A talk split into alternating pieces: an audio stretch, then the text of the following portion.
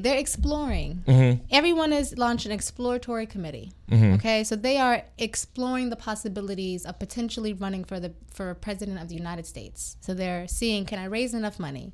Can I move enough people? Can I get enough votes? You know, can I build a team? You mm-hmm. know, they're thinking about these things, and they're also building their narrative. They're mm-hmm. shaping their narrative. So in the beginning parts of the campaign, one thing that is really important is you have to build your narrative. You have to what is what is your, what is your stump speech? Who are you? Why are you someone that I should vote for and trust with my with my civil do like with to trust to serve me? You know, mm-hmm. you are what a campaign and a candidate is doing is a really really really long, hard and very expensive job interview.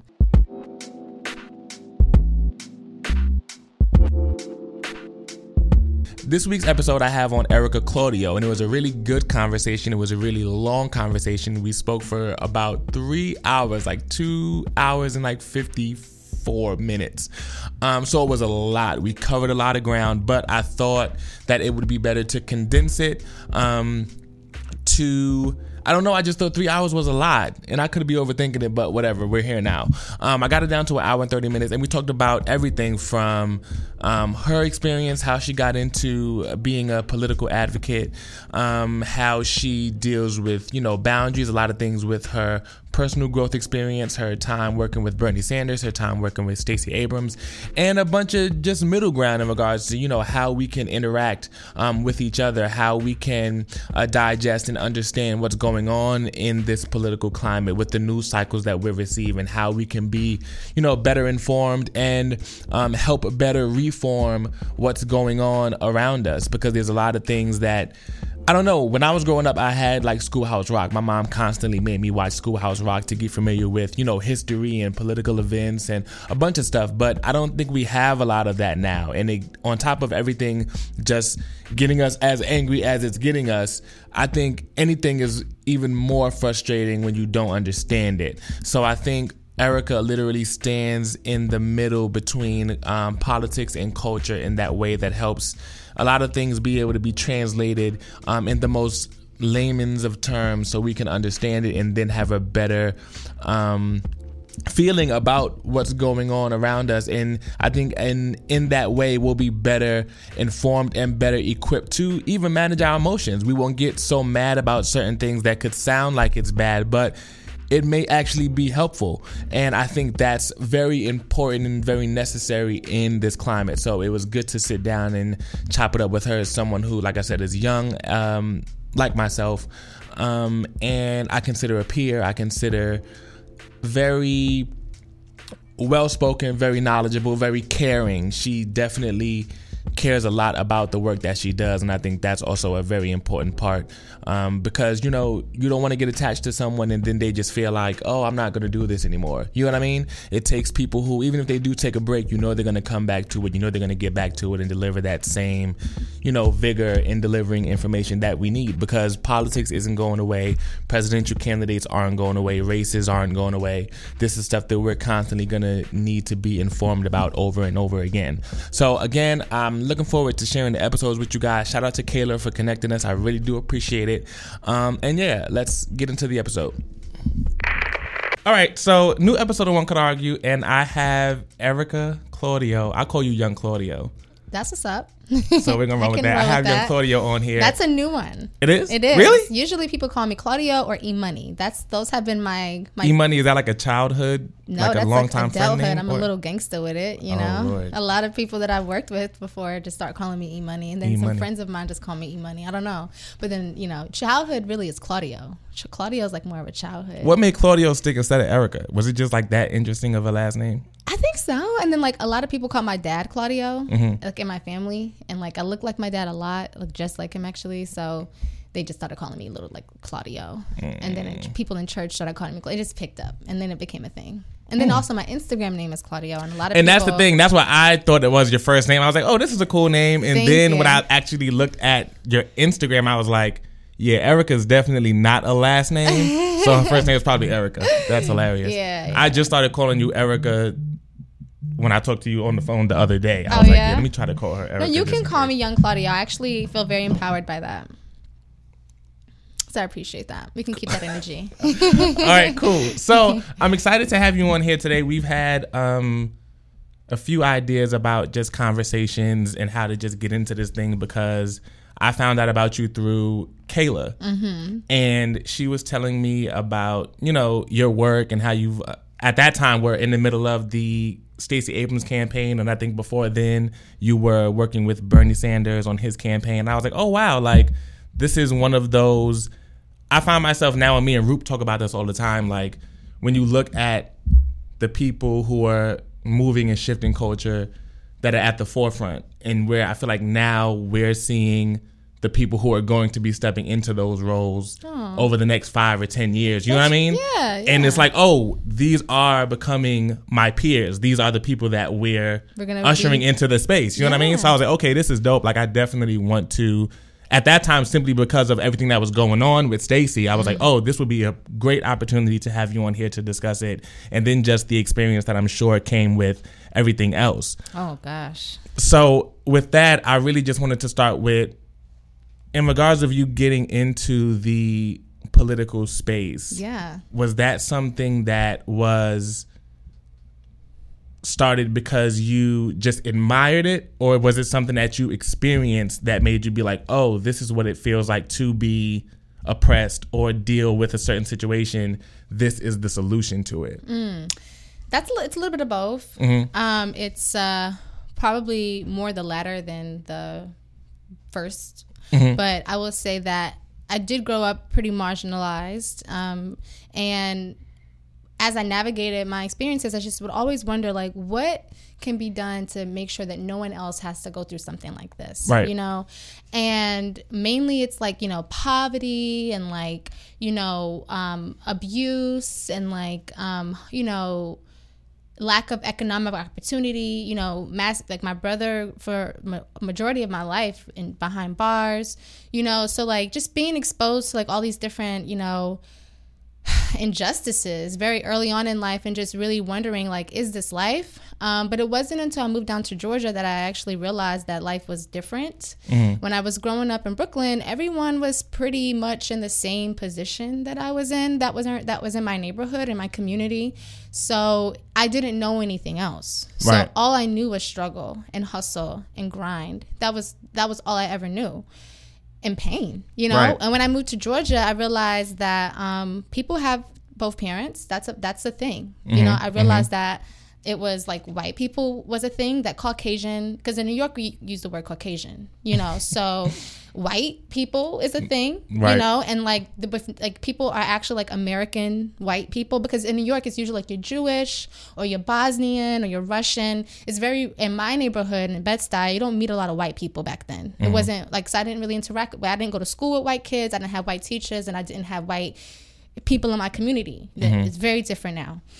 Um, so anyway, so I set out to say, you get all these different exposure, you know, so like that was a culture shock. So I moved to Georgia, it was like, there's more. Right, right. And that was the admiration. That was the, well, if there's more, I want to go get that. Yeah. So then I just began seeking that. But honestly, it wasn't until I went to college um, and Obama won his reelection bid in 2012, my freshman year, and he uh, he did it.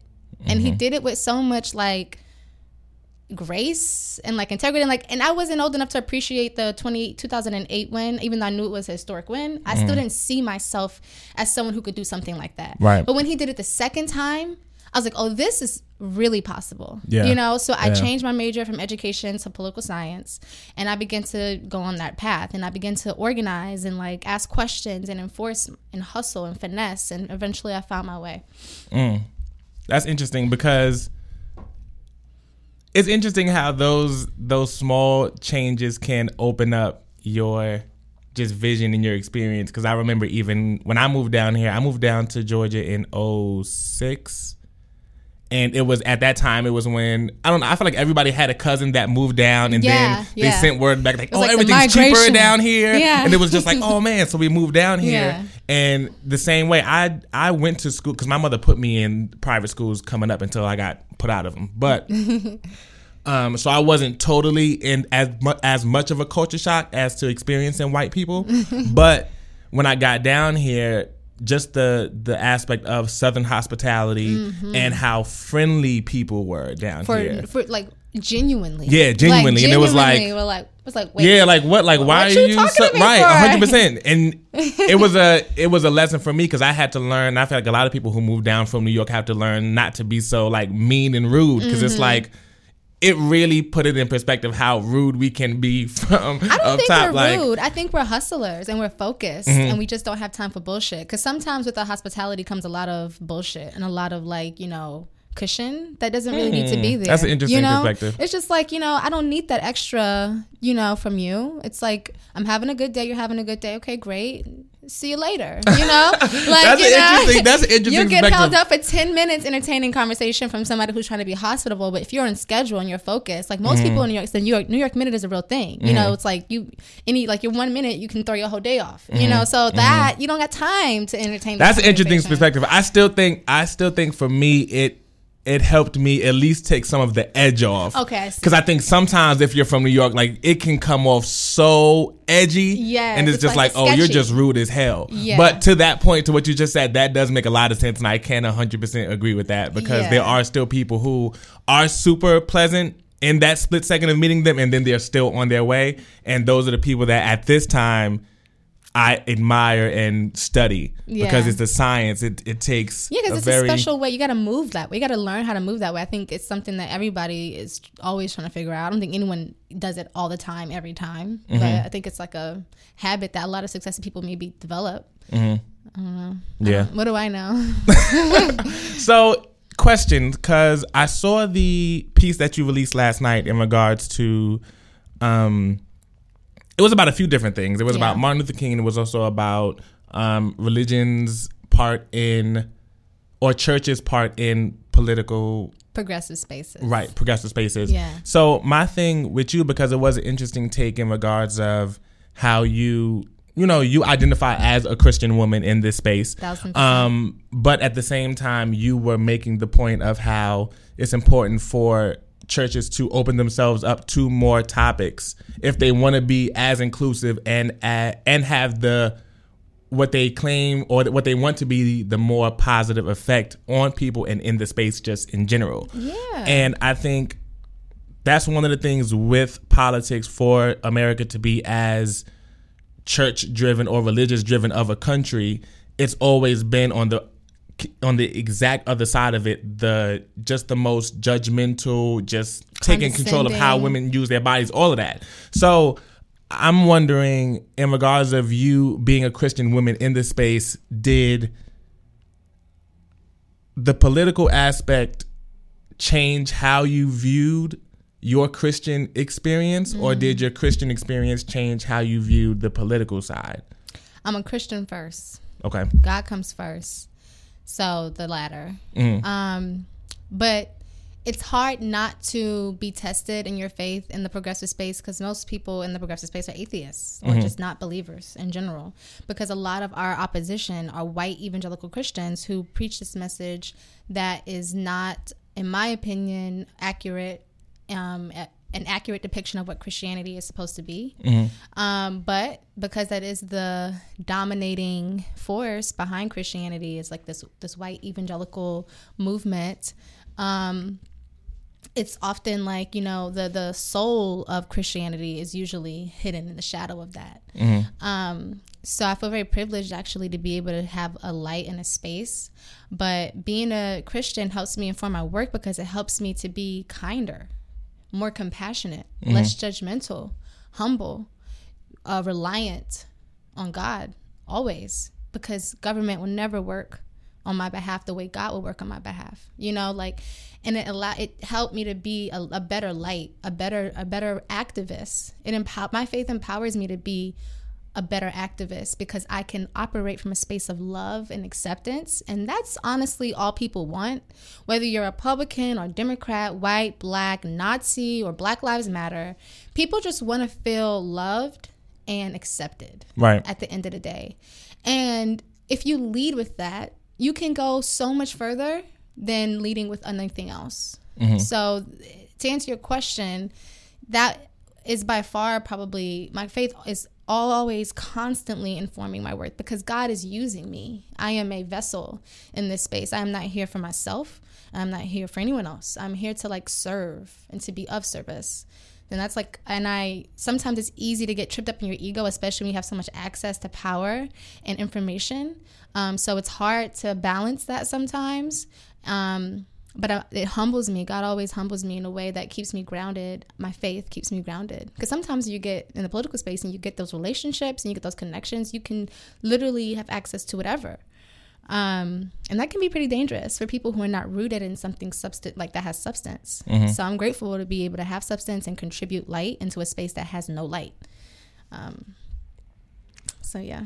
So with that being said, in regards of to the conversation again you was having on there, was just like how do we move forward in creating a better space? I think it's just going to require a sense of boldness. Mm-hmm and a, a sense of humility. Mm-hmm.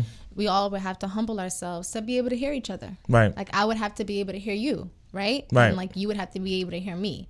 And we would have to really take away all the barriers that would exist between that and really just see each other as human beings, you know, that have life experiences that shape their perspectives to get them to be and think the where they are. Mm-hmm. Because no one grows up deciding who they're going to become in the beginning. When you're a child and you're in adolescence, you're not making, you're not consciously making decisions. You're just living.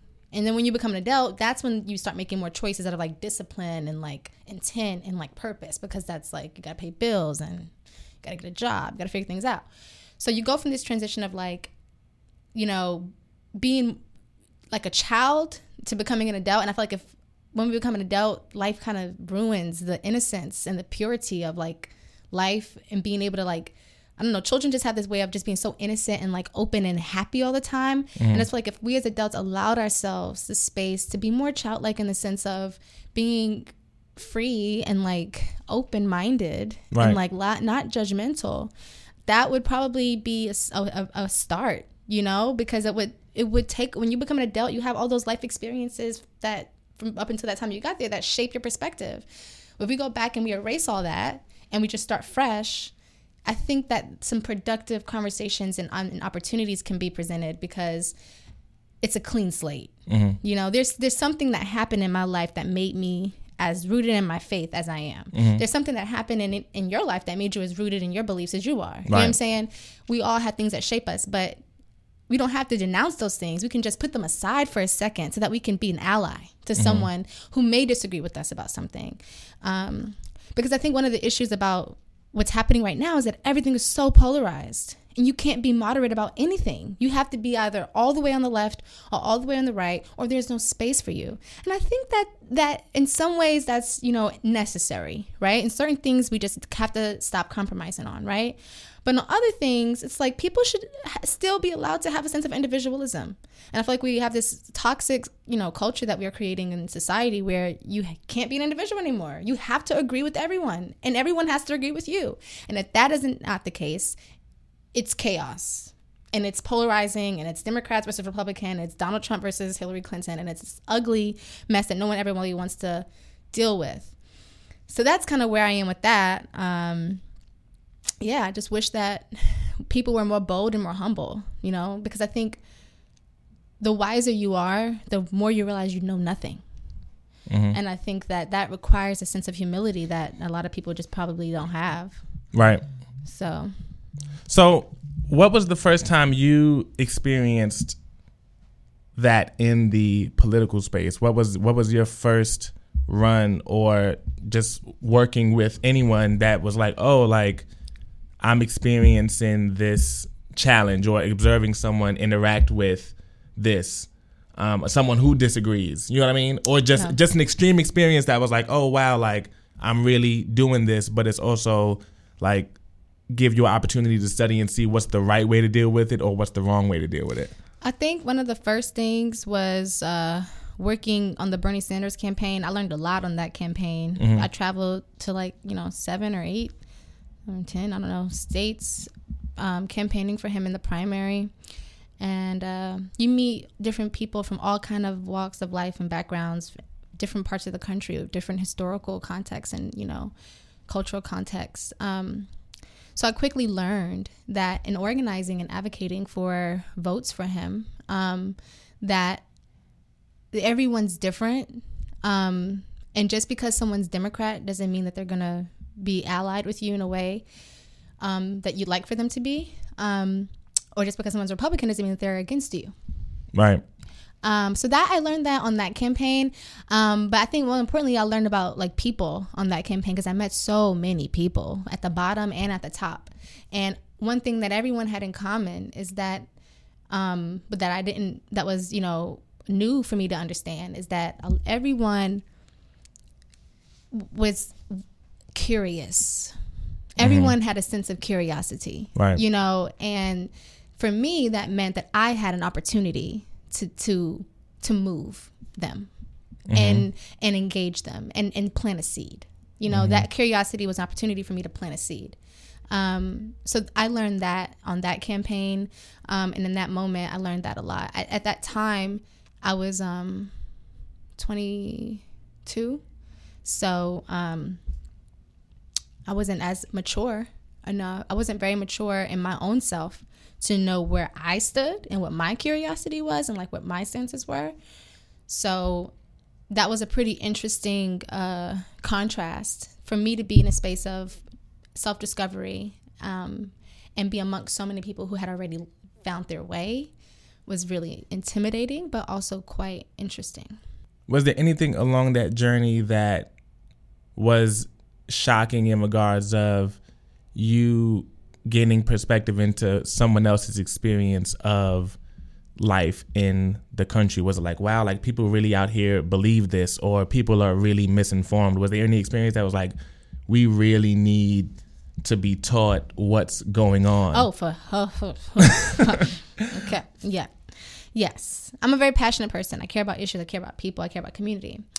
Um, so I walked into rooms thinking everybody thought the same way that I thought, mm-hmm. and that was so wrong. Mm-hmm. Um, and I would go into communities just asking people, "Are you going to go vote?" And they're like, "What? What am I voting for?" Mm-hmm. You know, and it wouldn't just be the presidential; it would be like mayoral campaigns and congressional campaigns that were overlapping, and Senate campaigns that were overlapping, and legislative, state legislative campaigns and, and local campaigns that were weren't overlapping. And like, yo, like your life is on the ballot do you mm-hmm. realize you are a you are a black person living in Baltimore, Maryland? Your freedom is on the ballot. Mm-hmm. You know, why don't you know that there's an election? Right. And why don't you care that there's an election? You know, mm-hmm. and that for me was just like as a culture, I realized that we are so disconnected from the space and we're so disconnected from power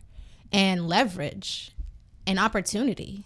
I realized that on the campaign trail because ev- almost you got your you got your you know you got a little bit everybody you know you got a little bit everybody but for the most part I organized in like you know predominantly black areas poor areas and a lot of those folks that I came in touch with they had too much real shit going on they were too busy surviving that they didn't have the luxury of being informed mm-hmm.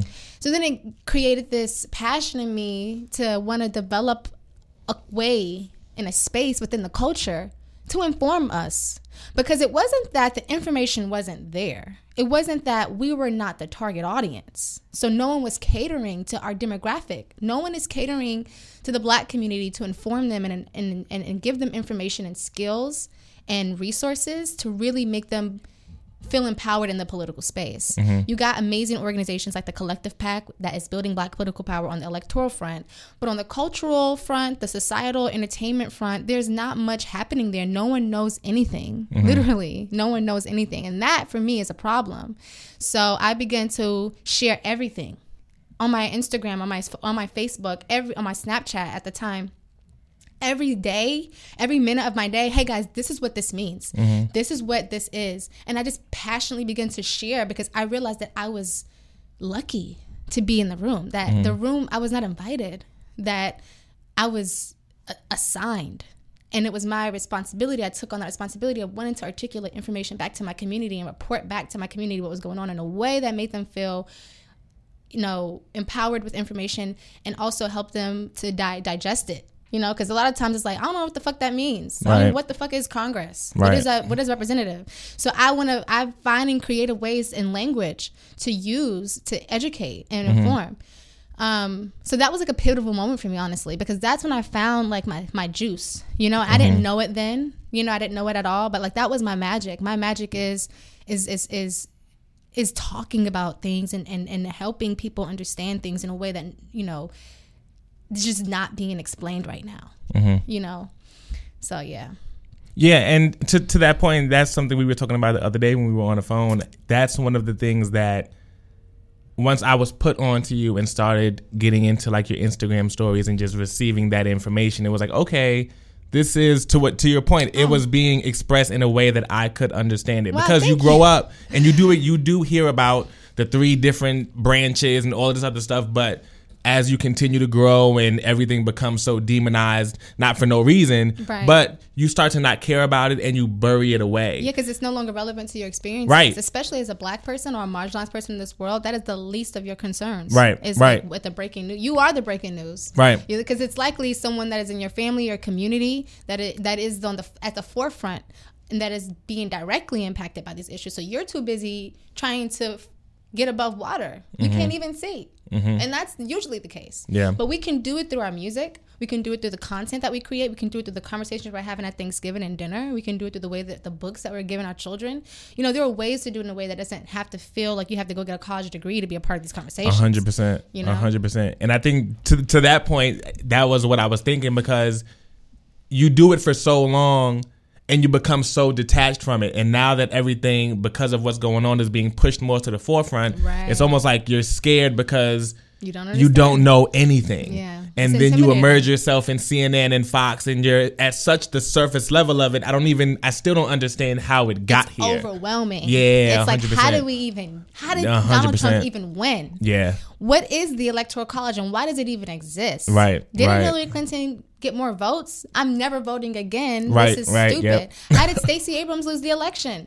You know, like these are the questions that the people deserve to know. Mm-hmm. And these stories and this content needs to be created. Yeah. You know, um, because, like to your point, our people are drowning, and we are we're not drowning, we're dying.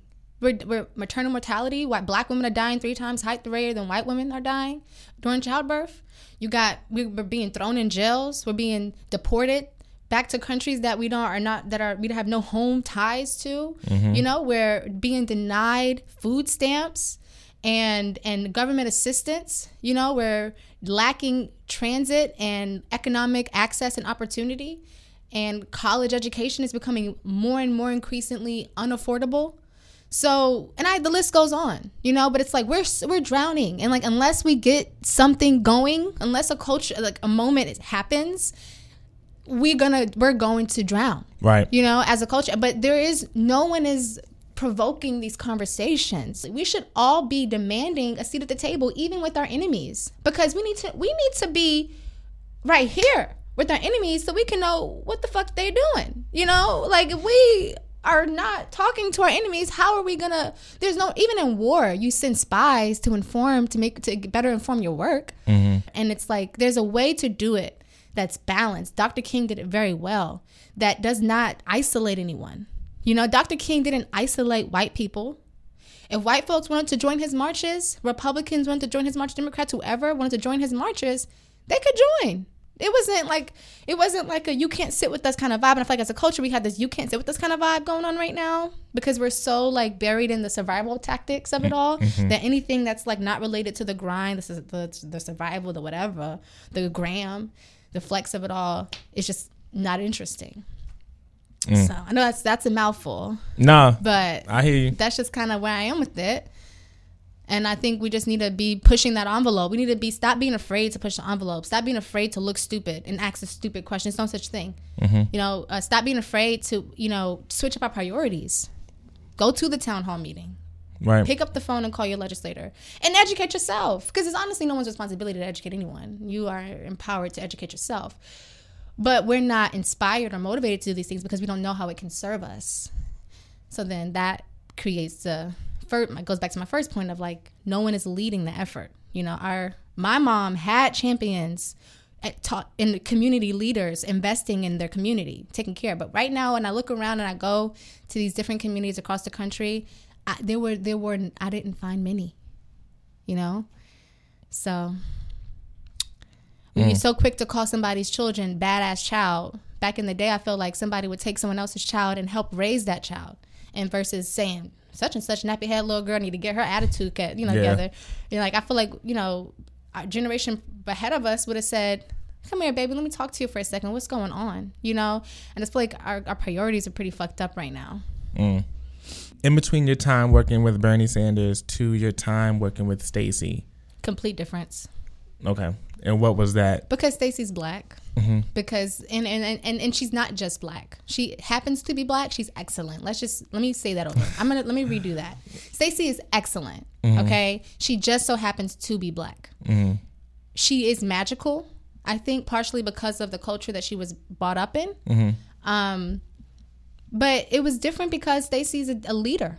You know, not no shade to Bernie, but she had experienced she could identify with experiencing margin, marginalization. Um and she had successfully navigated that. So people saw themselves in her. I saw myself in her. So it was a complete different environment just in the beginning because you are in alignment with your people you know? And that's working in a space that is opposite of that it just it's always going to be different. Because i can't go to these doors and ask these it's different going to you know chicago for example south southside chicago. It's different going down to south southside chicago and knocking on a door of someone and asking them to vote for bernie sanders and then going down to the west end of atlanta and asking for someone to vote for stacey abrams. That's like what? Yeah. you know you got a lot more work to do when you're mm-hmm. working on the behalf of bernie sanders. You got to prove he's a white man at the end of the day. We got some trust issues with your kind. You know mm-hmm. what have you done for me? And why?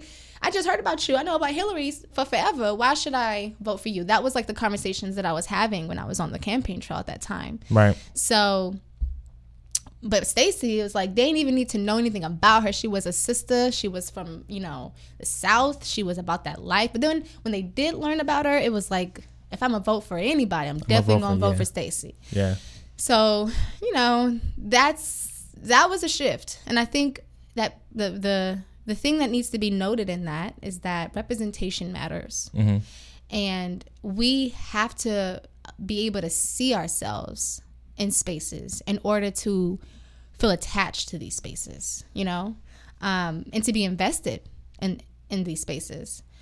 Um, and when that doesn't happen, there's that that, that, disconnect is created. Yeah.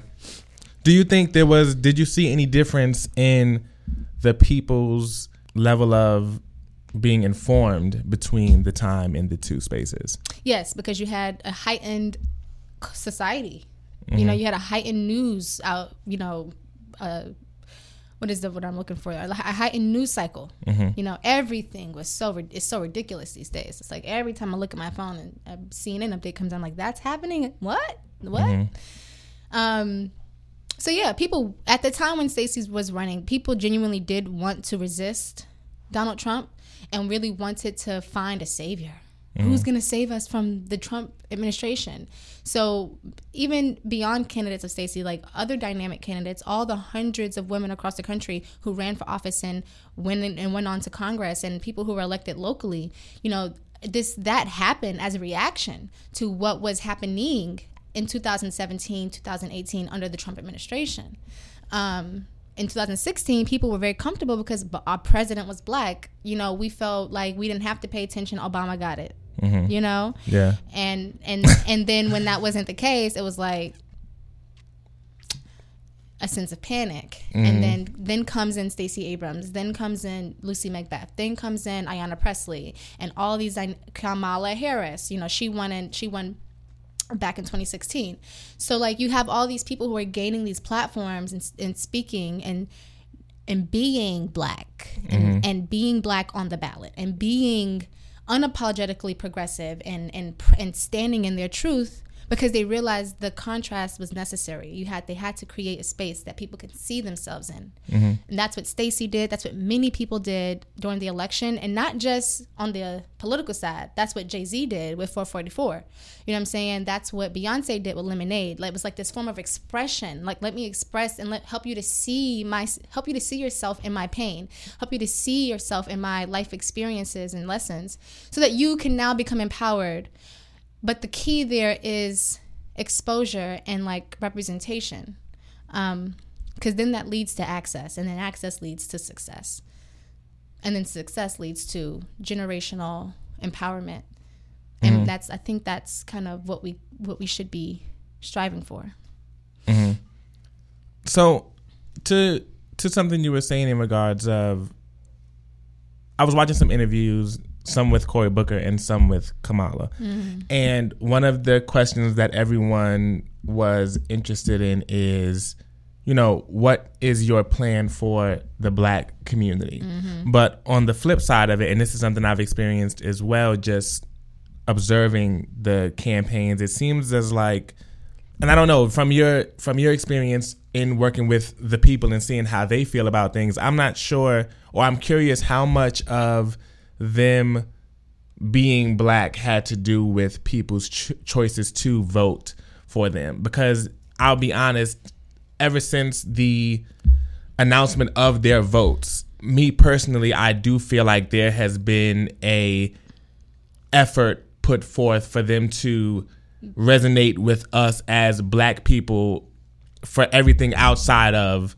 the political space. I started seeing a whole bunch of interviews about Breakfast you know what they're listening to weed. and stuff like that. And it's like yeah. that's important, hundred percent. Yeah. But I know you're black. I can see you. You know what I mean? Like I'm not that pressed about understanding if you go to the barbershop and you grew up. You know what I mean? It's like I don't really care that much about it. I'm more concerned about what you're going to do for us. You mm-hmm. know what I mm-hmm. mean?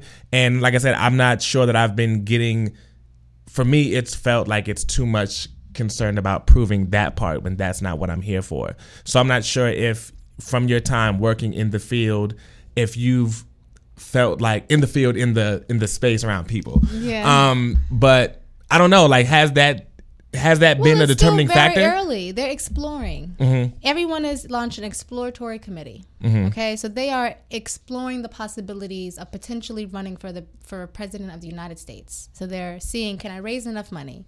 Can I move enough people? Can I get enough votes?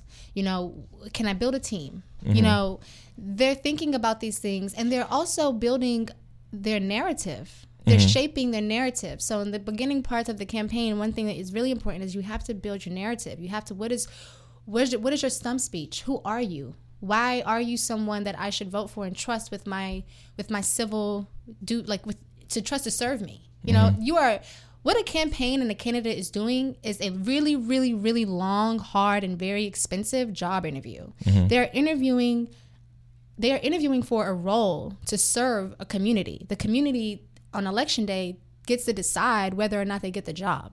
You know, so in an interview, one of the first questions that you're asked is, Who are you? Tell me about yourself. So that's really what these candidates are doing. They're just mm-hmm. telling us about themselves. And the reason why you're seeing these, you know, cultural, black cultural, you know, stories is because they are black. So mm-hmm. that is truly their identity, you mm-hmm. know, and that's going to be a very important part of their story. Now, it's not going to be the only part of their story, but when you're doing a campaign, you can't give everybody too much at once because they're not going to receive it. You have to build layers. You have to it's it's consistent layering on all on everything. On on comms, on finance, on field, on digital and all you're you're constantly layering over your story over and over, telling it over and over and over again until it sticks and then people feel like you're their cousin, you're their homie, you're their best friend. So that way, people will be willing to vote, donate, volunteer for you. But people, have, in order for people to go out and do favors for you, like volunteer or donate or vote for you, they gotta feel like they know you. They gotta feel like they can trust you. So that's what you see a lot of the candidates doing right now is trying to build that rapport of trust within not just the Black community, but the American population and the voting demographic in general. Um, and that's that's so that provides some perspective as to why these conversations are having being had this way because they're building they're exploring they're exploring messaging they're testing messaging what words work mm-hmm. when i send an email with these words does that get more traffic and more responses than an email with these words? When I talk like this on an interview, what are the responses I'm getting versus when I talk like this? It's all planned. It's not it's none of it is coincidence. It is all very strategic and intentional and they're and they're really trying to develop a platform. Mm-hmm. And see if they can't even develop a platform. Some of them are not even going to make it that far. Some mm-hmm. of them will make it past the summer. So is there okay, so here's one of my things in seeing how everything's progressed at, in with having social media. Mm-hmm. It seems like to your point, I feel like maybe 30 years ago, 40 years ago, all of that wouldn't even necessarily need to be a discussion that's been had for someone like me who's just the everyday person. Right. So now it just seems like because we have access to so much, not only are we on the receiving end of Assuming the message, that. but we're involved in the analytics because we're all involved in analytics every day when it comes to Instagram and all this other stuff. Yeah. So I'm wondering if we need to be, whether it's retaught or just taught, how we need to experience this entire thing because like I say I can look at emails from even during Stacey's campaign. You know what I mean? We got I got so many emails. Got a lot, right? And it was as I was looking at them or reading through them, not only am I receiving the information, but I'm like, oh, she's doing this now or she's doing this now. You know what I mean? So I'm not sure if that sort of ruins the experience or if it makes us pay attention to too much of the wrong thing or if we just don't know how to receive it yet. You know what I mean? I think you have to filter it because campaigns and people, organizations, generally businesses, everyone sends emails. Mm-hmm. Comcast sends me a couple emails unwanted like a week a week. I don't mm-hmm. like I don't care about what shows y'all got, right. specials y'all got. Right. Everyone says oversaturation information like you said. Mm-hmm. And we just have to become filtered. To filter it. Filter through it and like allow ourselves the time to process. Because right. there's so much information, it's like no time to process it. It's right. like one minute it's this, the next minute it's that, and we never have a chance to see like how do I feel about this? How does it sit with me? Right. So I think creating a space to think and think critically is important. Um, and because we live in such a fast-paced society now, everything's at our fingertips. We don't have patience. Mm-hmm. Um, so I think maybe exercising patience with yourself to give yourself time to process, and then like you know being just a critical thinker. When you are reading things being just like and you're getting the information don't t- don't take it at surface. Like do your research you know ask the hard questions you know and then hold people accountable you know? Um, that's the best way i think because it's hard. Like we can't stop the news alerts and we can't mm-hmm. stop the emails from coming in. We, it's right. like we don't want to know. But you just have to have a different type of filter and uh, i guess mindset. As you're processing information you want to think like you know how is this important to me? Right. And if it is important to me, why is it important to me? And if now that I understand why it's important to me, what does that mean? Now moving forward, how does that does that change something, or does it not change something? And sometimes people want think want to make everything a thing, mm-hmm. you know. And some things are just what it is. Right. You know, not everything has to be uh, viral or popular. You know, it don't have to be all that. Some things can just be.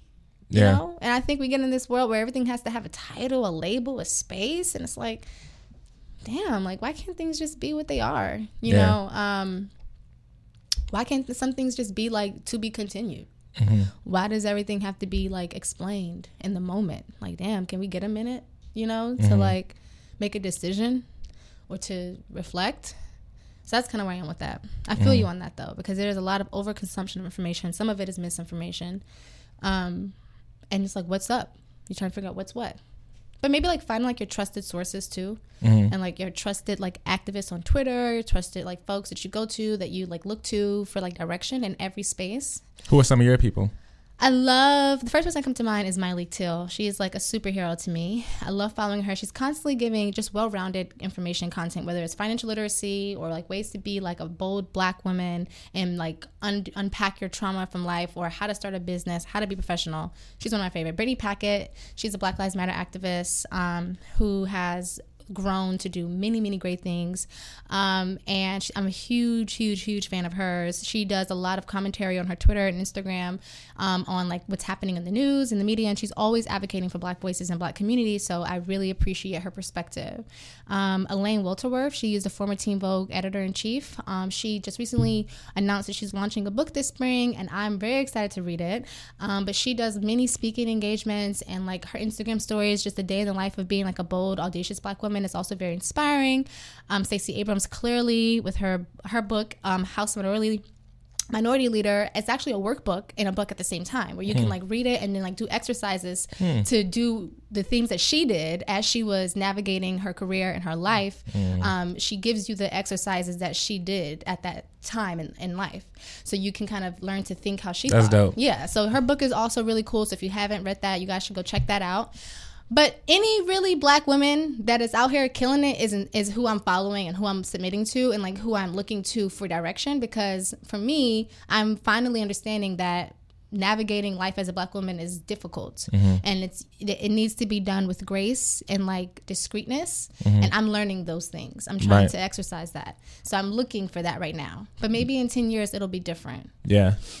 And honestly, as you were talking, I was just thinking about how one of the things I do constantly have to remind myself as we're experiencing all of this stuff is just giving black people the benefit of the doubt in these experiences. You know what I mean? These white people have had hundreds of years to formulate and bring all of these things together to get a role going. And I feel like sometimes when we're dealing with black people in any space, whether it's They're very hard. clothing Yeah. or whatever, we give them one shot and it's like, oh man, his business is trash. But it's like you went to this white establishment, they treated you like they didn't want you there, and, And you, you still go back. You know what I mean? So I, that's one of the things where even with Kamala and Cory, it's like, okay, these are. I'm not about to act like these aren't things that sort of make me feel like, eh, I don't know, but I am going to still tune in. I'm still going to follow and just make sure to give you that support. bad. yeah. I'm not, I mean, I have not made any decisions on who I'll be supporting. Mm-hmm. I really, honestly, have no idea. I honestly can't even think about it right now. It's just too much. Right. 2020 is just a headache right now for me. yeah.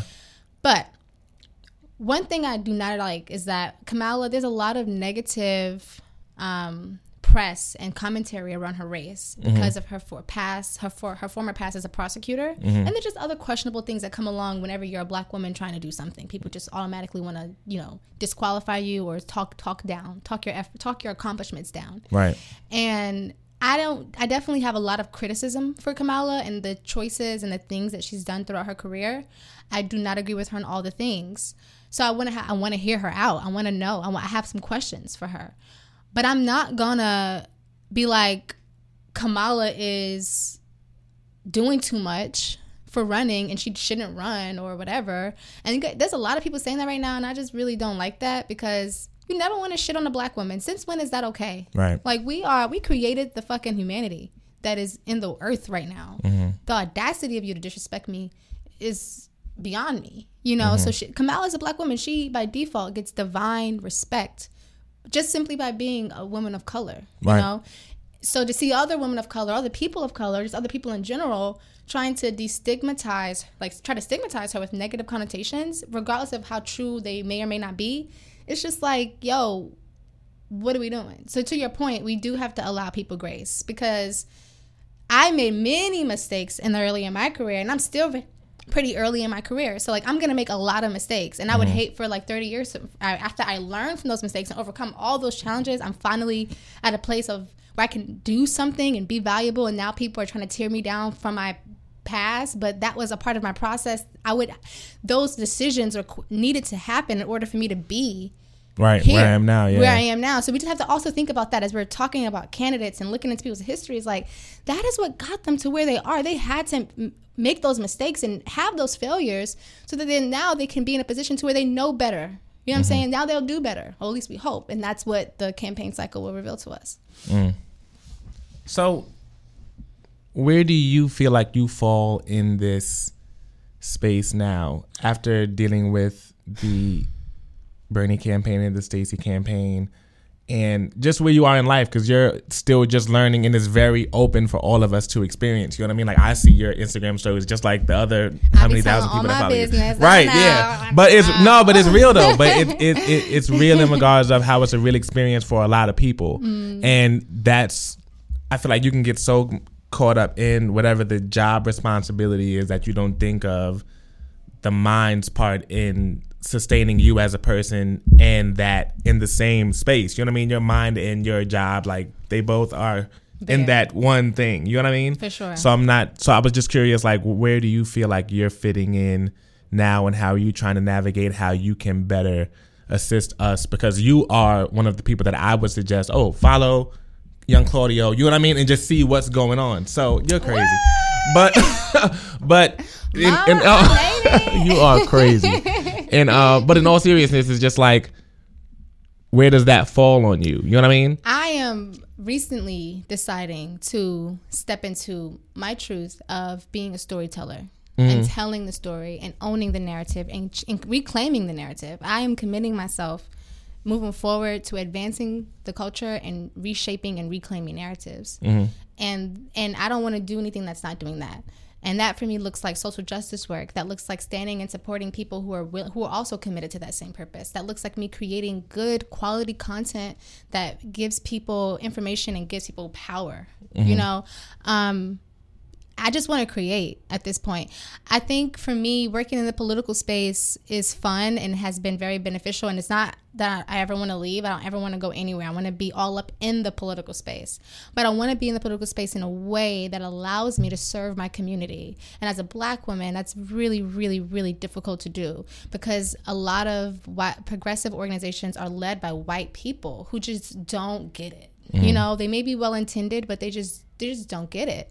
So you are constantly having to like explain and like advocate and like it's it's just like that's not the space it's going to happen in. We have to create our own space right. to educate and inform and empower ourselves.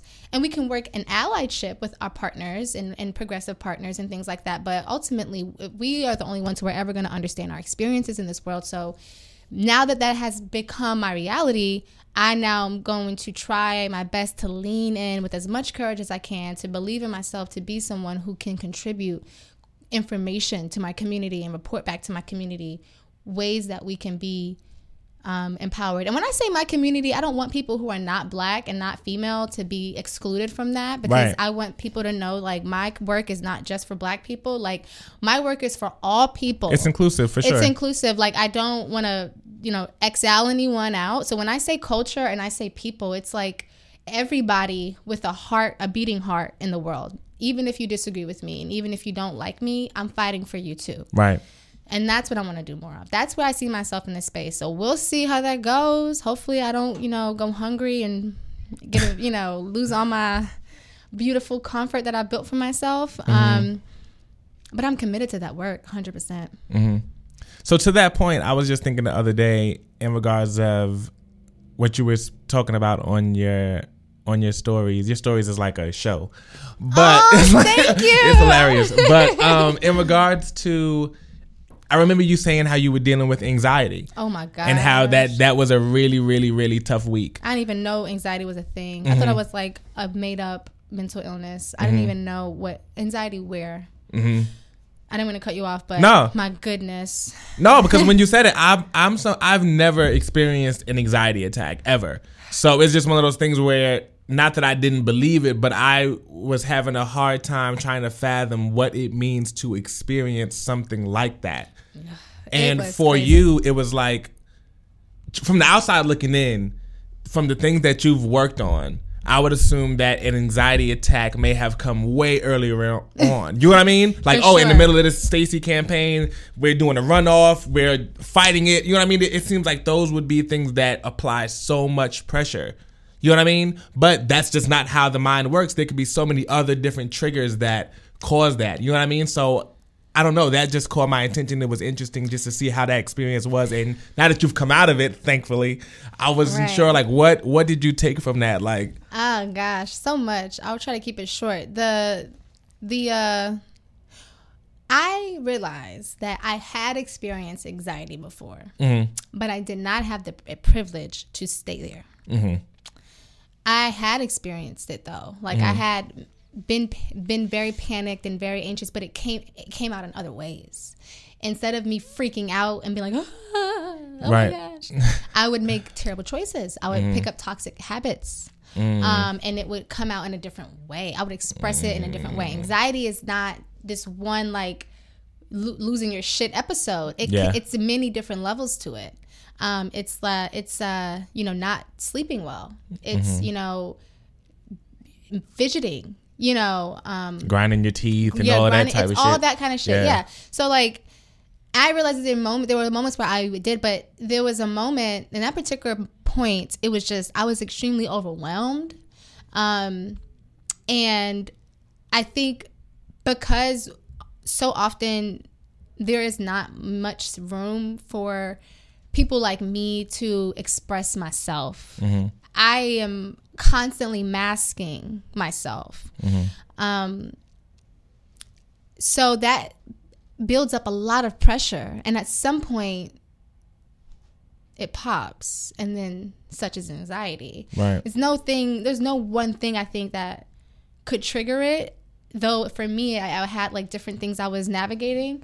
But ultimately, for people who are just like listening and just curious, it's a, it's a, it's a, for me, I felt like it was more of like a, a bottling up of things I never got to express because I, I I couldn't you can't cry at work when someone's mean to you. Mm-hmm. You can't you know cry when you're walking down the street and someone calls you a nigger. Mm-hmm. You can't cry and hyperventilate at the club when a guy inappropriately grabs your booty. You mm-hmm. know, and these are my experiences are diverse and adverse. So I spent an entire lifetime of just pushing the fuck through, you know? And at some point, I just didn't have it in me anymore to push through. I had to feel that shit and like release it. And that is what my anxiety attack was about. It was a compilation of current and old and past situations that I had not had the opportunity to express and feel because I was surviving.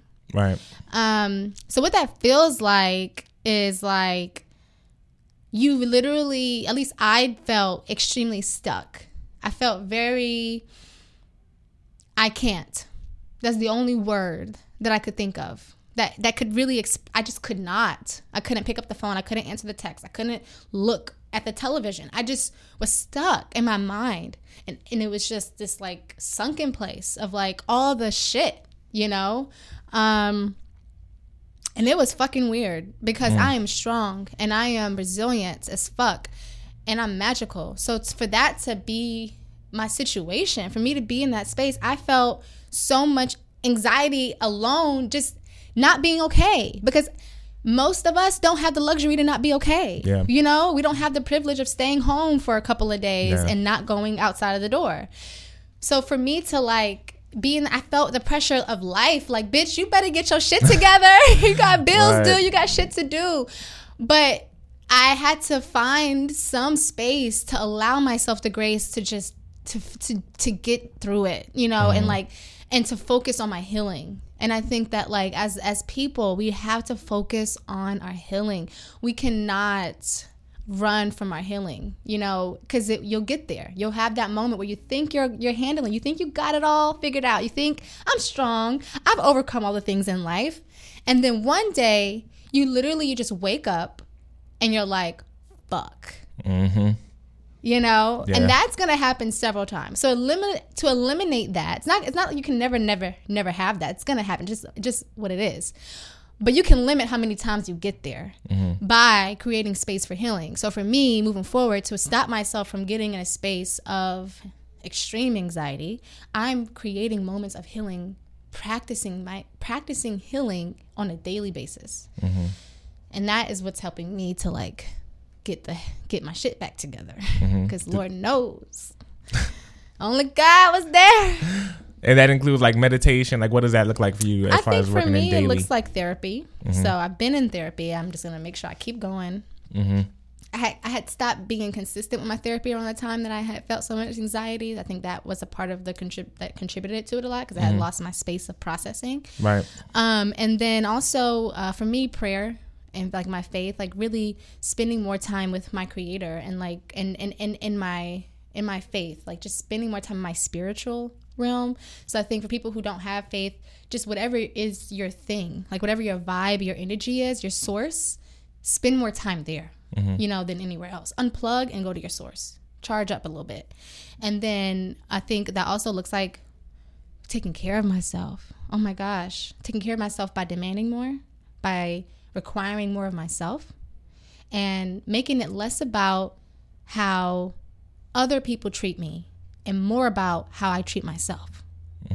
That is real. That's the, that's real healing. Is it stopped being it's like when you stop becoming the victim of how people are and what people have done to you and what people have said to you you stop becoming a victim to that and you now prioritize how am i treating and loving myself Mm-hmm. And then you realize am i waking up on time every day to get to work on time? Am i eating enough a day? Am i keeping up with my hygiene? Are my teeth clean? When's the last time i've been to the dentist? What is how much money Yeah, do i have in my savings 100%. account? You know and you start thinking yo like i'm disrespecting myself. You know so i Mm-hmm. Yeah. you know but that's healing you know? But like sometimes you get so comfortable playing the victim sometimes because life is just fucking fucking hard you know it's so easy to become a as a victim black person, especially sure. as a marginalized person so you Uh. just that's my advice it's just to like create the space to heal create the space to, to like pivot a bit Yeah. It, it's funny you say that because that's one of those things where it's for a long time, and I always say this, it's so hard sometimes to have these conversations because I feel like with social media, everything is always on such a it's in front of everybody mm-hmm. and it's like family business so it's like we have to talk about mm-hmm. family business amongst black people in front of all these other races and on one hand you're like yo I understand why you feel this way. I understand why it's hard. It is really hard, but you have to get over it. Yeah. And sometimes it's just like, I don't want these white people to see me telling you you gotta get over it, and then they follow up like, yeah, y'all should just get over it. It's like, yo, like this isn't for you to say. You know what I mean? But at the same time, it's like for us, we have to get to a point where it's like, yo, it's justified, but you have to push through it and find you a have way. to navigate it you Yeah. gotta navigate you gotta be a hustler you can't wait for nothing yeah. What you waiting for? Death? That's the only thing any of Yeah. Mm-hmm. us should ever be waiting for is our time to go home. Anything else is like, what you waiting for? You know, Mm-hmm. like, and I just think we have to develop like a sense of uh, hustle. Mm-hmm. You know, as a culture, it's just like, why are we not hustling more? You know, and yes, we need to hold these white people accountable, or just these people. We need to hold general, our, yeah. we need to hold our oppressors accountable to do better. But you can do that and still win. Yeah. You can do that and still overcome and still be an advocate and still hold people accountable and still speak truth to power while still owning your shit and taking care of your shit. You don't have to say, you know, woe is me. Right. No. And I think we have to stop creating the woe is me mindset. Like, no, woe is not you are you are empowered. You are a mm-hmm. living, thinking, intelligent. I tell my little brother this all the time. My little brother's one of my favorite people. I tell him this all the time. And he's 18 and he's he's a young black man and he's figuring out who he is. So he's he's doubting himself a lot because mm-hmm. he's coming into the terms of I don't really know much about myself and I mm-hmm. don't really know what I'm capable of doing because I haven't been exposed to many people that look like me doing many things. Right. So he's trying to figure out what can I actually do well. And he's struggling with it. So whenever we talk about it, I'm like, dude, like you can literally do anything. You can literally become the next president of the like Fortune 500 company. You become the next president of the world, of the USA. You know, you could do whatever you want because you are healthy. You are a thinker. You have a brain that works. You have eyes that see. You have a nose that smells. You are you are living. You have breath in your body, and nothing no one else is doing or saying should ever dictate what you do and say mm-hmm. about you. And I'm constantly driving that narrative to him like, you do not have to be your fears. You can be whatever. And that's something I think as a culture we have to begin to tell ourselves is like, we don't have to be afraid to be in the boardroom or to be in the, at the table. We gotta leave that, you know, fuck that, you mm-hmm. know, and start pursuing with audacity. I talked about some of my story the other day, actually, how white men have so much audacity, mm-hmm. and we lack audacity mm-hmm. because we we're scared. And I just wish that we would get real bold, Bold, yeah. on these motherfuckers and just really interrupt, disrupt, and like create some shit, you know, and like make people mad. Like they think they mad. They not even they have they have no idea. Yeah. Because at the end of the day, they know that we can win Mm-hmm. and they know that we will win. Right. And they're mad about that, which is why all these oppressive tactics are being used. A hundred percent. So we gotta see past the bullshit. These tactics that are being used is just BS and distractions from stopping us from fully believing in ourselves and believing in each other. Because it's one thing to believe in yourself. It's a whole nother conversation. for believing in each other. Mm-hmm. You made a comment earlier about the fact how we, you know, black owned businesses, shade in black owned businesses and stuff.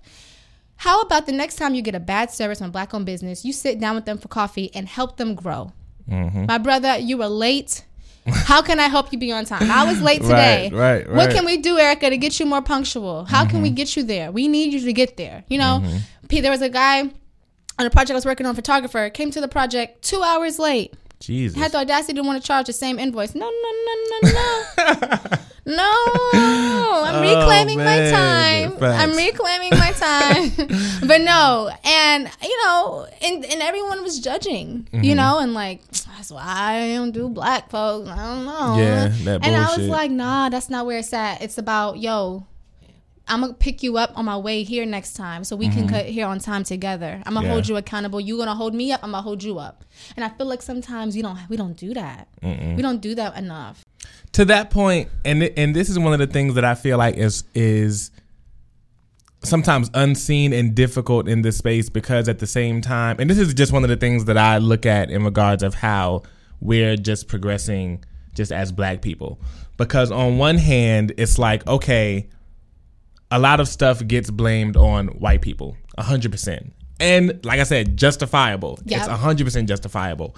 However, I think it it has to get to a point where while we had at the very same time while we have a conversation about working together with black people to help them improve, it gets to a point where you have to understand like some black people are on fuck shit. Period. Like there is no desire to change. There That's is no inside, no desire to integrate. There is no desire to work together. They- They're separate in their thinking. You know what I mean? Yeah. And I think it's I think it makes it difficult because it's like at the same time you can't.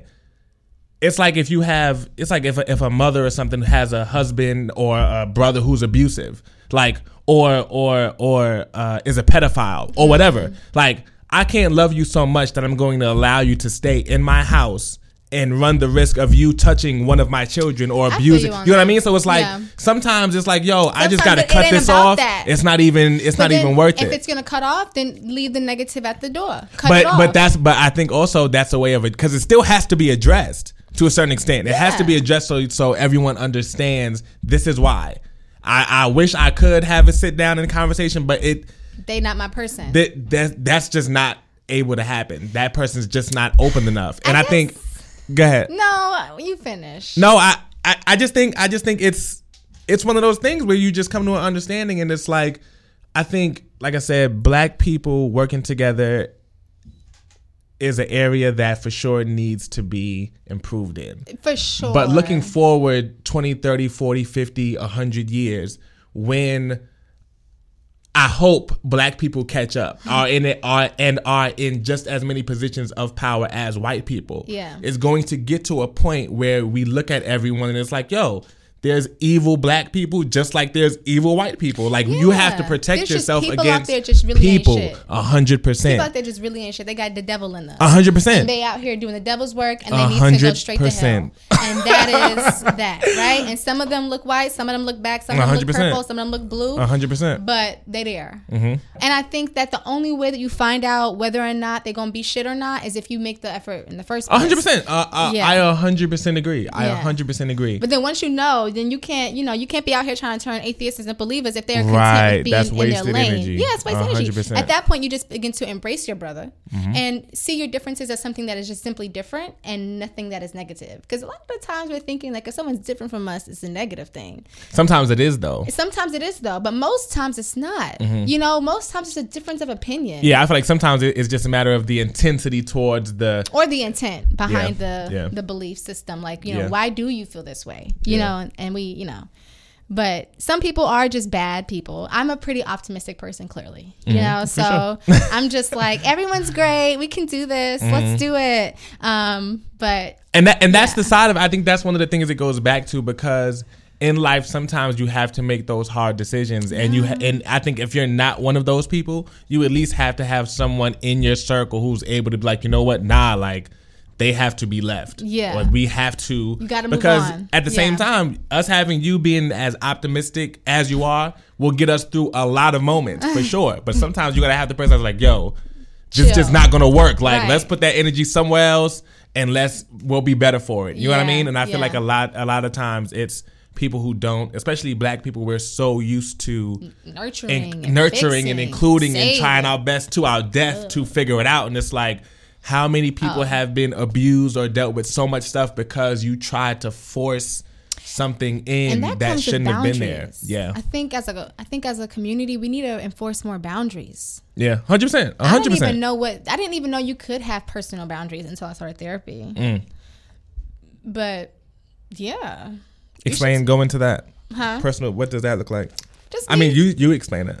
it, it's just you know I don't know like personal boundaries like what is what are my triggers what upsets me and how Mm-hmm. do I protect that energy you know like what what makes me happy and how do I do more of that and Right. invite more of that and Yeah. like how do I make sure that I'm not being taken advantage of Mm-hmm. and that I am respecting myself you know and that looks different for everybody Yeah. you know but I didn't know that was an option honestly I thought I had to make myself available to everybody That's crazy. yeah, I didn't know. No one taught me boundaries. Mm. No one taught me boundaries, and I didn't. And I just and as a culture, I think you know we are pretty fluid as a culture, so we don't really have any boundaries either. Mm-hmm. You know, um, but we're not also as organized as we should be as a culture at this point. Like Mm-hmm. we were, and then we stopped being organized. I just wish we can just like bring back Huey Newton and like do the Black Panther shit again because that was lit. you know, like show up to motherfuckers' courthouses with guns Mm-hmm. and like stand on the court steps saying, "I wish you would." Mm-hmm. You know. Honestly, I think, and sometimes two things. One, I feel like when I think back to, I was watching an interview with Killer Mike, and he was saying how even though things were segregated, that is one of the times where the black community was thriving the most because we had a were a system, we understood each other. Yeah. And that's one of the things where I feel like possibly the reason why everything was so derailed is because we were pressed on including ourselves in things that we weren't necessarily well it wasn't necessarily that we weren't wanted in Mm-hmm. and just the feeling of not being wanted made us want to be involved and i think us trying to get involved in that space just derailed all of our That's why I said we got our sense priorities of fucked up. organization yeah and i think it goes to that boundaries thing it's like i'm not just gonna try to go over there just because i can't go there Mm-hmm. if there's a store that has clothes that i don't even wear I'm gonna go in there because it says no black people allowed. I don't even I don't wear those clothes anyway. Like I'm not gonna try to go there just because y'all don't want me in here. Right. And I think that's one of those things that is just like it's one of the steps as we continue to progress. Like it's Kanye like says, the good old gospel. We all self conscious. I'm just the first to admit it. Mm-hmm. Like, listen. Can we just have a moment for the Negro gospel that is um, All Falls Down? Mm. And every word in that song. Because that truly is the black experience. Mm-hmm. Truly. Because we feel like we have to overcompensate for the lack. Mm-hmm. And that part of integration is a part of that. It's like I lacked all the access, so now I want all the access. Mm-hmm. I lacked all the equal opportunity, so now I want all the equal opportunity. Mm-hmm. And yes, want those things, pursue those things, but don't forget where you came from. And I think for, for as a culture, we forget where we came from. We forget where we came from, and we just we lose sight of the foundation. It just it just bothers me. Yeah. Because it's like you know, and I can appreciate people like the Jay Z's who who who try to get us back focused on Mm-hmm. equity and wealth and credit. You know what's better than going to strip club? Credit. I was like, oh, yo, when I heard that, I was like, oh, whoa, okay, Yeah, he yeah, touching, he, yeah, he, he preaching, preaching. 100%. You know, so it's like you can appreciate those like leaders in the Mm-hmm. culture who like shift things and like refocus things. But like, how many people fix their credit after he made that song? Probably not many Mm-hmm. people. You know, because you know, yeah, you know, niggas out here okay with just having Right, Walmart right, debit cards right, shit. You know, getting prepaid phones. No, you know, no, you know, never. You know, I haven't left the country, so I can't talk about not leaving the country, but not not traveling. Mm-hmm. You know, um. So I guess all that comes from the sense of like really wanting to overcompensate for the materialistic things and not really grounding or rooting things in community. no, for real, hundred percent, hundred percent. Because we want we want if we want to have community, we got to stay in community. Yeah. We can't like abandon because it's not about assimilation as much as it is equal right human rights, like having just basic human rights, fundamental things that we deserve as Americans mm-hmm. and as people in this in this world. You can have that and still have a sense of community. You don't have to sacrifice community to have equal opportunity. You we can have both. How do we get there? I don't know. I don't know. But mm-hmm. hopefully we just keep having these conversations and everyone keeps asking the questions and suggesting things and one day we get there Yeah. um I think I think part of it is coming to terms with the fact that it's going to take time, and, and time is it's it's going to take a long time. and investment and resources. Yeah. yeah. Like i mean come on now like i used to go to after school programs. Did you go to after school programs? Mm-hmm. my little brother didn't do that. The, the community is shrinking. There what there we gotta like reinvest okay? We gotta yes time but also effort you know we gotta make this shit work and Mm-hmm. Yeah. right now it's not working so we gotta get back to helping people raise the village raising the children Yeah. right we got to get into the single parent who you if your neighbor is a single mom of three and you know she's working two jobs bring her something yeah. knock on her door do you need anything Yeah. you want to watch the kids you could just have a minute you know we don't do that anymore that that i can see Mm-hmm. i got many issues i got a lot of shit i don't feel like i can talk to anybody about it Mm-hmm. because we got into this culture of like we just want to put on this front that we okay that we good Mm-hmm. this lacking of, of, of, of vulnerability like it's a weakness like it's a, a plague so when i struggle i struggle in silence because i don't know that there's a community out there that's willing to jump in and help me but if more of us were to speak up about our struggles and more of us were to be honest with ourselves about what we need, you know, not even fuck the community as an individual, as an entity. What do you need as an entity to become the best version of yourself? And are we are we even empowering ourselves before we even expect it from the community? Are we even practicing that individually? Are we practicing community as an individual? Like, am I leaning into community and am I contributing to a community? What is the kind of energy I'm? Creating? Who is my community? Do I even have a community? Like, these are the questions that we should be asking. Um, and I just think that many of us suffer in silence when we don't have to because we do have people out there that would step in and help, but we don't have that space to like for us to see each other. You even got sometimes you don't even got to say it. You know when somebody's down and out. yeah. But because we're so behind our phones and we don't have any like interaction with each other anymore, we don't know. Yeah, and, and to that point, that's one of those things I was having a conversation a couple weeks ago, and that's the problem that I have with everyone who, not a problem as if like an intense issue, but that's one of the problems with the, I don't want no negativity. You know what I mean? It's just like there's a lot of negative shit going on. There's a lot of fucked up shit going on that people need to express to get over it. So it's almost like I feel like it goes back to the fact of everything needing to be so left or so right. And also the fact of people not having boundaries. It's almost like, okay, y'all haven't had boundaries for so long that you don't understand how sometimes you do need to let the negativity in to resolve it. It's just you've always let it in. Creating the space to heal. Yeah, hundred percent. Yeah, creating the space to heal, Yeah. creating the opportunity to express mm-hmm. without shame. Yeah, hundred percent. And it's like it's like, and this is one of the things that Groove would always tell me. He'd be like, "Yo, like if someone's calling you from a number you don't know, Pick up the phone. pick up the phone, but at the same time, understand that you don't know what's on the other end of that phone. Mm. Like you don't know what energy you're about to introduce. You're, it's not like people true. can't hear a few words and it changed their whole day. Really it's like, yo, if I'm in boundaries. space right now and I don't know if I can take, I'm about to do a a, a talk. I can't hear that somebody died or whatever. This can wait. That's Leave a voicemail. That's you know what I mean? And then sometimes it's like, yo, I'll call you back. I'm, I'm with some shit. I'll pick up the phone randomly. Yeah. But it's making the conscious decision and not just be like, oh man, someone's calling me. I gotta pick up. Yeah, That 100. takes you to be percent self-aware, and that takes time. Coming aware of self takes time. Man, I remember last year sometime I realized I was not who I thought I was. I thought, mm-hmm. man, I thought I was. Listen, you couldn't tell me I wasn't that bitch. Okay, mm-hmm. I grew up on Beyonce. I mm-hmm. was Beyonce. you know, next I was like Beyonce Generation Z. Mm-hmm. Okay, like you couldn't tell me I wasn't that bitch. But then when I started to face my truth and be like, and like really become more self aware, start going to therapy, start creating space to heal, start confronting my demons. Ooh, I went. I was not that bitch. Okay, I was. mm, I was basic as. I was basic. I was broken, and I needed fixing. And that was really tough to like, you know, embrace. You know, but more importantly, that's what taught me I did need to practice boundaries.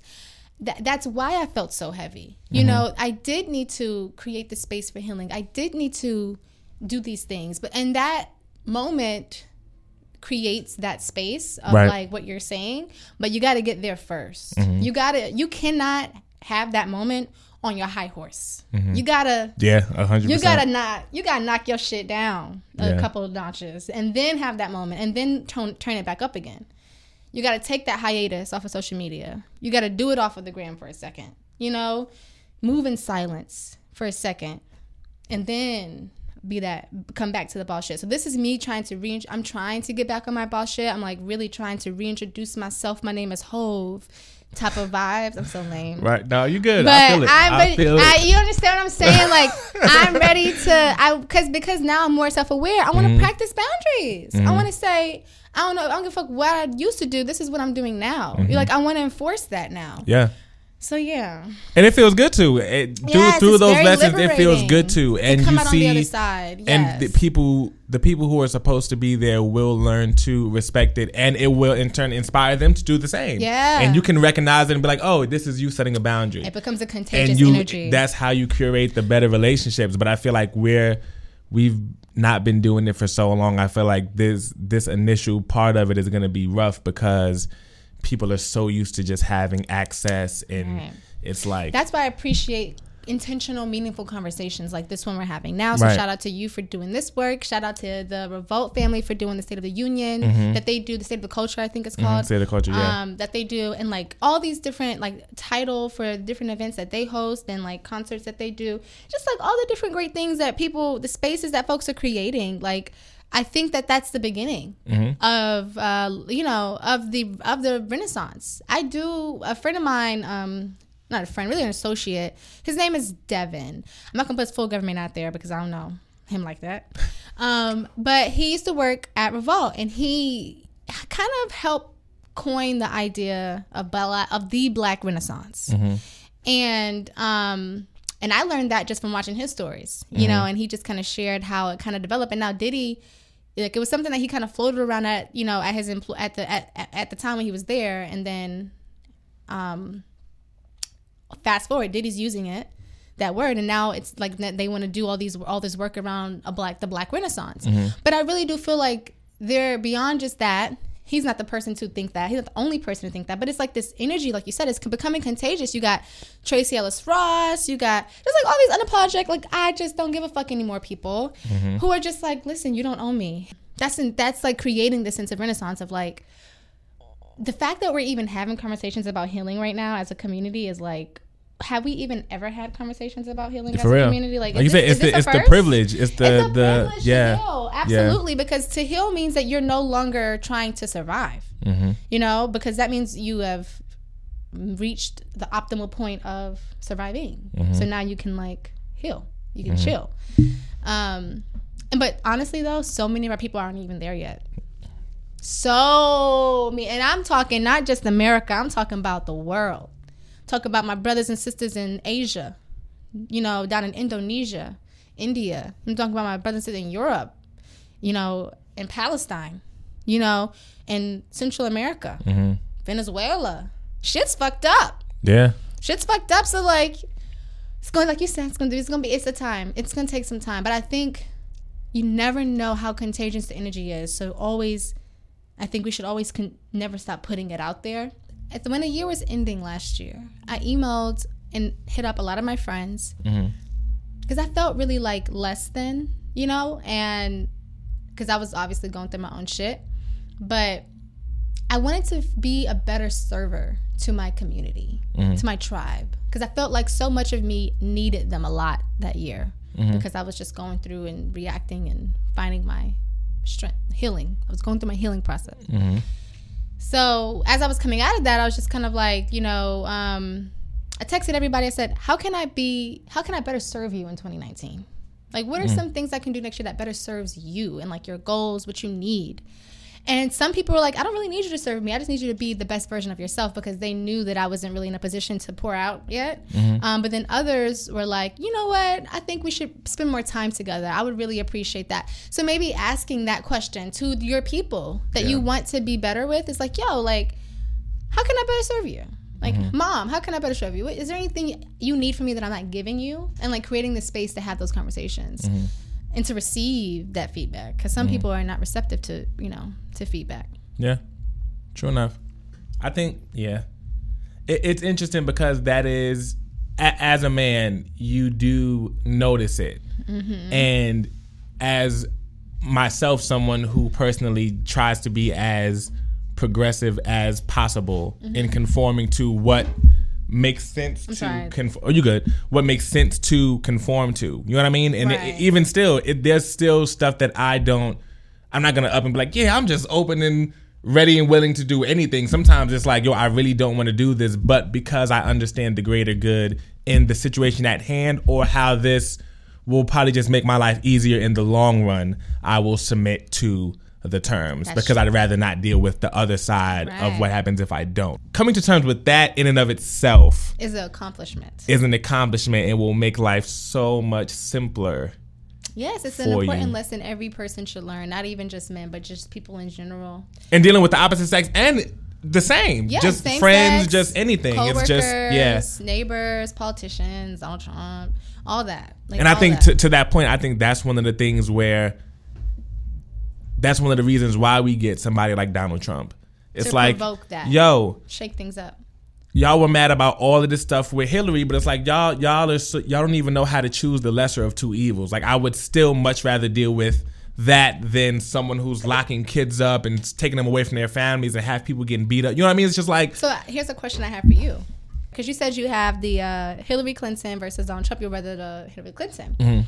I uh, I voted for Hillary Clinton. You know, I obviously had my disagreements with her in the early on in the you know uh, presidential cy- cy- cycle, but I you know supported her. But she is the kind of because I understand politics, politicians. Some not all like Democrats are for the for the people. If that makes sense. And I'm not saying that she's not, but she's made she's had a pattern of decisions and choices that has shown that has given us reasonable doubt. Let's put it that way. 100%. Um, so in my opinion, I would call that someone, but like she did it with like the wool over her eyes. We didn't even know she did it mm-hmm. until like woke as fuck people started telling us notice, that she yeah. did it. So would you rather have a wolf in sheep's clothing or a wolf? Because with Donald Trump, at least we know what we're gonna get. Mm-hmm. But with other people, they can f- dress it up with a bow tie and tell you that the car has zero miles, and really, it's you know, it's a it's a you know, it's you know, a, a dead car. Yeah. Um and that's the thing, I feel like that that analogy still makes this situation black and white when it's not. It's not. But I I'm don't- Just, I'm not speaking in the sense of Hillary and And Donald. and Trump I'm speaking of a sense of how do you want your drink served? Do you want it served with I feel like I feel like if it's a wolf I feel like like would you prefer? I feel like a wolf is never so well cloaked in sheep's clothing that you can't tell it's a wolf. oh, there It would have to be like it would a sheep looks like a sheep. But it like would I'd at least be like, yo, something looks odd about this. well, it would take the it would take shit to go down. Mm-hmm. So you put yourself Which it has. Right, but it would take shit to go down for you to get to that point of realization. Mm-hmm. But at that point, you put yourself in a position f- to be compromised Mm-hmm. because there was a chance that it could be something that it wasn't. Whereas you had an option to get it straight up. So it's like, do you want a mixed drink or do you want a shot? Is really what I'm asking. It's like, do you want it watered down and want to find out what the flavors are and how strong it is later, or do you want it straight up? To that point, honestly, I feel like it comes down to, and it, it speaks to the importance of having experienced people in the space. Mm-hmm. Because even if we're talking about, and it's getting technical, but these are the examples that we have. It's like, even in dealing with it, I know a mixed drink that is watered down versus a mixed drink that's strong as hell. It's like, oh, this has way more liquor than it has juice. But you gotta drink it first. But you do. But at the same time, if uh, experience would say, "Yo, don't throw this drink back," experience would say, "All right, I'm going to sip it. I'm going to feel it out, That's and I'm going to true. act That's accordingly." true. That's so I think, and it goes back to what we was talking about That's before, true. it's Boundaries. exactly You it's going so far left, so far right. It's like, yo, we don't have to. And the same thing with Cory and Kamala. It's like, yo, I don't have to see one interview and write you off, but I'm gonna feel it out. It's like you said, these things happen in phases. So if I'm Mm-hmm. taking it one step at a time, it's like, all right, I know you did. I didn't necessarily like this, but you might come after and do something else where I'm like, okay, I am for this. I'm feeling this. And you find the balance from everything. But I feel like so many people are like, oh, that one interview I wasn't fucking with it. I'm good on that. done them. with you. Exactly. This was a good, good, was. good conversation. I appreciate you, young Claudio. I appreciate you, man. Thanks for creating this space. That's gonna be my rap name. Yeah, Claudio, I'm a- aka I feel like that makes. I just feel like a champion. Young Claudio makes me feel like I'm a winner. Like champion of the world. You are a winner. You are a winner. You are crazy as hell. I am. A, I, you know, I, I got a lot of energy. Okay, I got that. Mm-hmm. No, I feel you. I I, got. A, feel you. I'm a fire sign. You know, come with all of that heat. be- You know, what's your feel it. sign? I'm a Pisces. Both of you guys are Pisces. Yeah. Whoa, intense, Yeah. intense energies. So your birthday is The 22nd. next week. Yeah. birthday's I believe next it's next week. Both of y'all birthdays next week. Okay. Yeah. Wednesday and Friday, come hang out. Okay, I'm coming through. But yeah, man, this is a good talk, and I'm I'm, I'm really grateful for the opportunity to uh, to to share some of what's inside of me. For sure.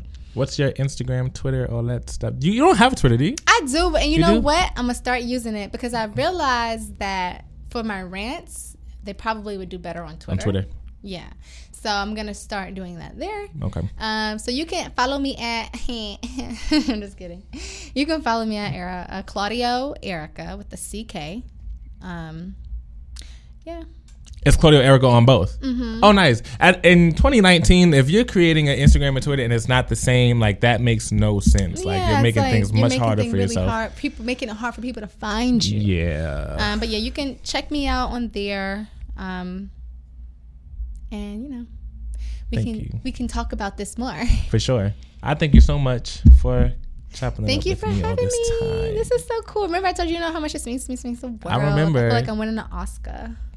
This is an Oscar. And we have to create new spaces and get you know right, talking right. Yeah, That's right. Look, look, like I said, niggas know they work. For real. Yeah, now listen, listen, listen. I'm telling you. Yo, that is hilarious. No, all, all them because listen, I'm telling you, like I for so long did not know my worth, Mm-hmm. and I'm still discovering my worth. But the men that I've dated throughout my life, Mhm. They knew it. they knew their worth. Mm. So when they said they were done, they were done. Mm. I played the game of like, I'm done. Wait, why don't you want me back? Mm-hmm. Why you not fighting for me? What you mean, baby? We're playing those games of trying to get like attention and Mm-hmm. over respect, you know, seeking attention or respect.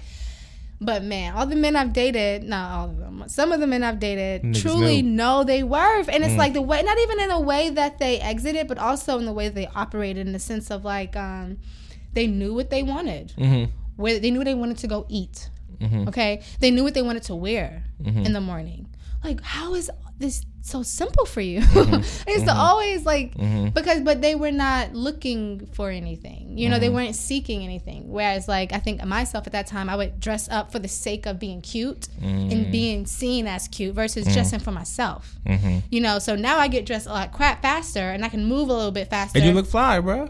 Because I am fly. Yeah. Because I know my worth now. Facts. I'm learning that. But back then, no one told me I was Mm-hmm. fly, so I had to like be extra. But you still appreciate being told you're fly. I do appreciate being told I fly, so thank you. but you have the the self. I have the self awareness where I don't need to be told. Yeah, but yeah, it's yeah, always yeah. everyone appreciates a good compliment. Yeah.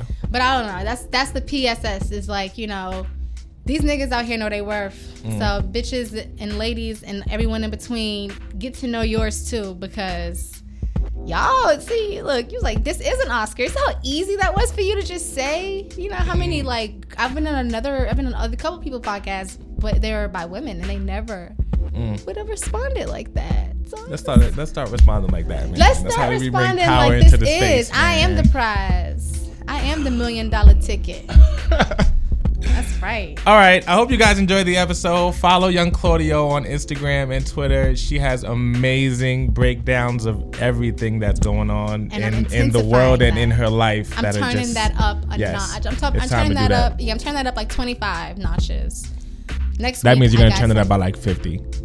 Yeah, because I'm ready extra. Yeah, yeah, yeah. yeah, so I'm gonna extra. I'm gonna throw it out there like for real. And I hope people like it. So fuck, with, fuck it. with, it. Yeah, fuck with it. This is gonna be this year is going to be very expansive. You know I got it. Facts, big facts. You are hey. nuts. All right, I hope you guys enjoyed the episode, and we'll see you on the next one. Take care. Yeah, Yay, that was great. That was